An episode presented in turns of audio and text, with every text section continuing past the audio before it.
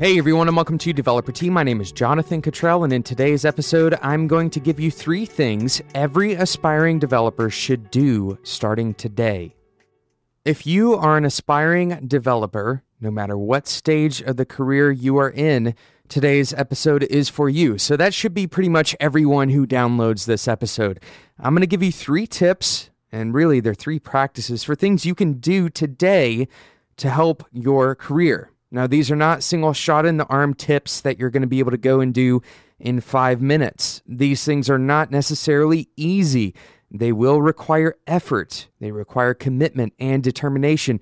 Most good things require those traits, but these simple actions are, are nearly guaranteed to help boost your career as a developer. You all know that I'm, I'm not into the idea of talking about life hacks on this show or career hacks. Those are all shortcuts and they all have their downsides and they all come with a significant amount of luck that is necessary for them to work. There are certainly things you can do to inject a bit of adrenaline into your career, but the things I'm challenging you with today are more like a workout plan. So let's get started. I recommend that you take notes for today's episode. There's going to be some specific things that you can walk away with and actually do uh, or start doing. And if you don't have notes in front of you, uh, you know, bookmark this episode, subscribe so that you can come back to this podcast. Of course, subscribing is always a good idea so you don't miss out on future episodes. Uh, but subscribe, you can come back to this episode and write down these notes. I really think this stuff is going to be very helpful to those of you who are aspiring to make your career better. Number one, eliminate the bottom 20. Eliminate the bottom 20. Here, we're talking about cutting out the bottom 20% of what you are spending your time on. Prioritize the way you are spending your time on a list and simply drop the things that are least important to you. Now, 20% is just a rough estimate. Most likely, you won't be able to easily quantify exactly how much time you're spending on something, but identify the activities that you participate in that are not providing value to your life. That's what this exercise is about, and eliminate those from the bottom up. This isn't an easy task. As I said previously, this is going to take determination. Cutting things out takes determination. Sometimes it's a little bit painful. Some simple examples if you have five books sitting on your desk that you read one page in per week, well, cut that down to one book. If you're trying to learn multiple languages at a time, like five or six languages, try cutting that down to one or two. If you're trying to read 10 or 20 blogs, cut that down to three or four.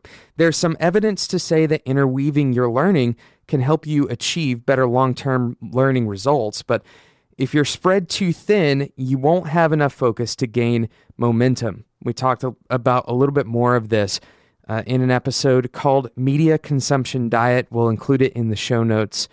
Uh, and you can go and listen to that. This is really an exercise of focus, and focus is one of the main themes of this show. You need to recognize the things you are doing that seem more like distractions than anything, right? You can look at one task and feel like that's a distraction, or you can look at that same task and feel like that's on the critical pathway. That's something that you absolutely uh, should be putting your energy into. Now, I think it's important to note that this applies to both your only professional life, like your, your office hours, the 40 hours per week, and it also applies to your personal life. But you have to recognize that your personal life is going to require some of the things uh, that you don't really want to do. Like, for example, you can't cut out paying your taxes. Even if it takes 20% of your time, there's some minimum things that you absolutely have to do. Now, there are ways that you can outsource that kind of stuff that's not really what this podcast is about. Uh, you can go and find those resources, but ultimately, cutting the things that are not important to you that can be cut, that is a way of gaining margin. This isn't easy for most people to do. But remember, if you want to re engage those things later that you've cut, more than likely you can. Many things that fall into the category of cuttable are things that are internal commitments rather than uh, an expiring commitment, like, for example, a contract or a sweat equity deal. That's usually the stuff that you can say, I don't want to do this anymore. And if you decide that you want to do it later, it's easy enough to pick it back up. And what this does for you is it provides margin. And that margin will allow you the space to focus on what actually provides value in your life. Now, it's kind of a secondary challenge, an add on challenge to this first tip, I would recommend that you don't immediately fill that 20% up with work. Don't inflate everything else to fill up your time. Instead, provide yourself the margin to rest at first and then make investments with that extra 20% capital that you have in the form of time. This puts you back in control of where your time goes. But perhaps equally important, as we'll talk about in number three, it's important that you have margin that is not filled up in your life. We'll talk a little bit more about that in number three. But number two is first make one single value statement for the next six months. Make one single value statement for the next six months. And I recommend that you put this as the background on your computer and as the background on your phone. And then you send yourself a, a text reminder using something like if this, then that every single day. Uh, and remind yourself of this value statement. If you want to get better in your career, you can't assume that you will stay the same as a person and just somehow rise to the top. You have to challenge yourself to grow in every aspect. It's much easier to think in terms of long term dreams. How much money you want to make or what kind of job you want to have in 10 or 20 years, those are easy things to think about. What's more difficult is deciding what you want to do about those things today, and perhaps how you want to marginally grow in the next six months. So, if you're like most people, you probably made a New Year's resolution in January. That's something that typically takes 12 months or so to accomplish. And I've asked you to do this before, but I'm going to ask you again how are those things going? How are those resolutions going? If you have them written down, I want you to dig them up and revisit them. Do a self assessment in relation to those, those New Year's resolutions. On January 1st of this year, or whatever day you made those particular goals, you decided that those goals were worth your investment for a year. If you're like most people, you didn't meet those goals, or you've decided that you didn't think they were actually worthwhile. Things have changed since the new year. This is a definitive difference between people who advance in their careers and people who stagnate in their careers. Those who advance take their goals seriously and they see them through to the end, even if things change, even through seasons. And goals start with values. They start with defining what direction you want your energy to go in, what things are important to you. So, what, I want you to do is make a simple value driven statement for the next six months and stick to it. Perhaps over the next six months, you want to make physical or mental health your priority. Or maybe you want to make learning a specific language your priority. Or perhaps you want to make relationships with your coworkers or relationships with your clients your value aligned priority for the next six months. Whatever that value statement is, I want you to write it down, put it on all of your devices, put it somewhere you can see it every single day. Then you can take this statement and derive more specific goals. Perhaps you have a weekly workout goal that you want to hit if physical uh, health is an important thing to you. Or maybe you want to push yourself to make friends outside of the office and spend time with them at least one night out of the week. Those are concrete goals uh, that are driven by that value statement. Whatever those goals are, keep in mind that you're going to stick with them 100% for the entire six months without any wavering. This perseverance is incredibly valuable, and you can take it into the next six months with a new value statement that informs new goals. Instead of only viewing your career in terms of either the long game or the day by day, start viewing it in terms of chunks of commitment time. These are kind of like iterations. They're large enough that they allow you to achieve something meaningful they allow you to gain momentum, but small enough that they don't feel like your commitment is an entire chapter of your life, an entire era of your life. So, again, number two, make one single value statement for the next six months and then put it everywhere. Put it where you can see it. Number three, make learning about yourself a priority. Make learning about yourself a priority. We have talked about learning being important on the show before, most of the time we're talking about learning in terms of technology, whether that's learning new technology or learning how to handle uh, people around technology. But most people really never get in touch with their own selves. They really don't spend time learning about themselves.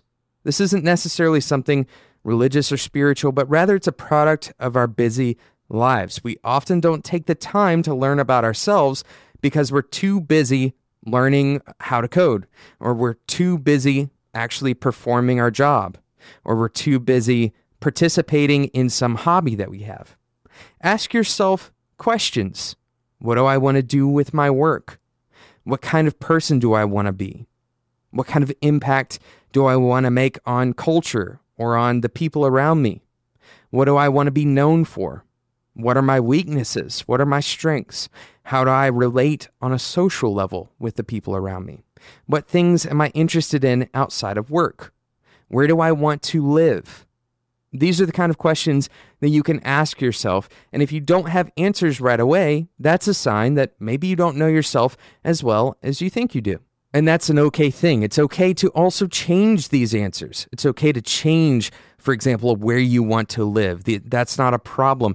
And this is not a uh, this is not something where you write it down in a set concrete in stone. Instead, it's about a process of learning how to uncover these things about yourself.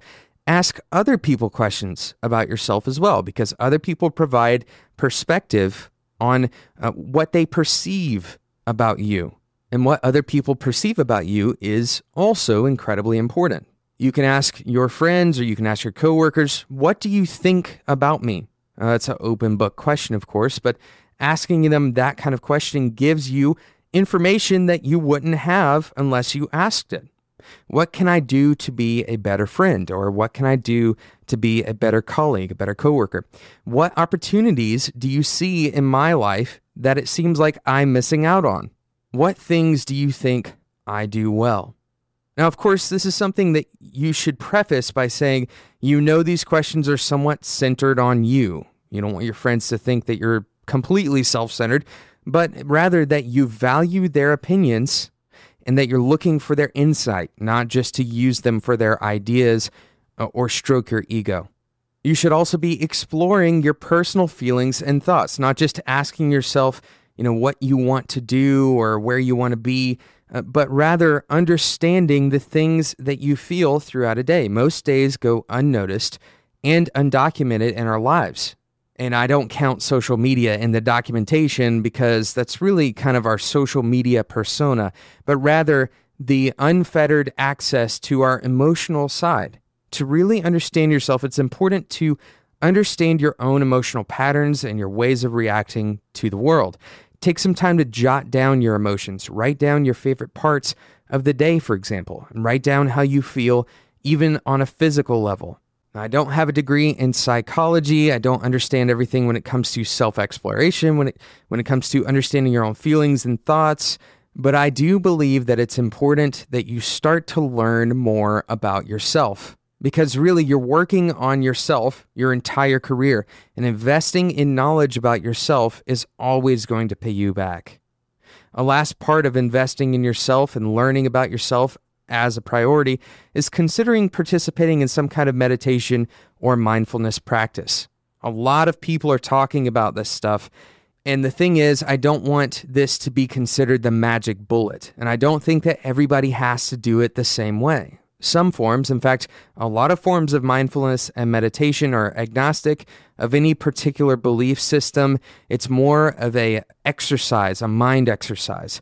Take some time to be quiet and think about nothing.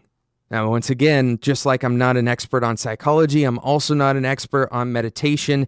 You can go and Google about this stuff and learn a lot about it. Remember, this is not the only solution to learning about yourself certainly one that is worth trying.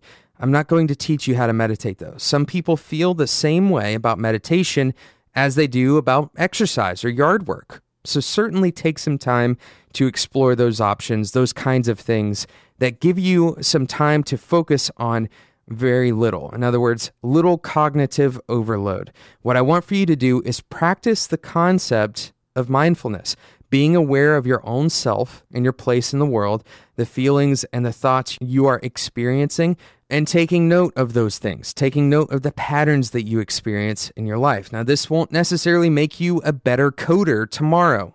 That's not the point of this exercise. Instead, the point of the exercise is to help you grow as a person, become more in tune with yourself, learning about yourself, becoming mature and aware of your own intentions, and more in control of your own feelings. Again, I want to reiterate that I don't believe that meditation is the silver bullet to mindfulness, but I do believe that investing time in becoming self-aware, learning about yourself, that that is time well spent.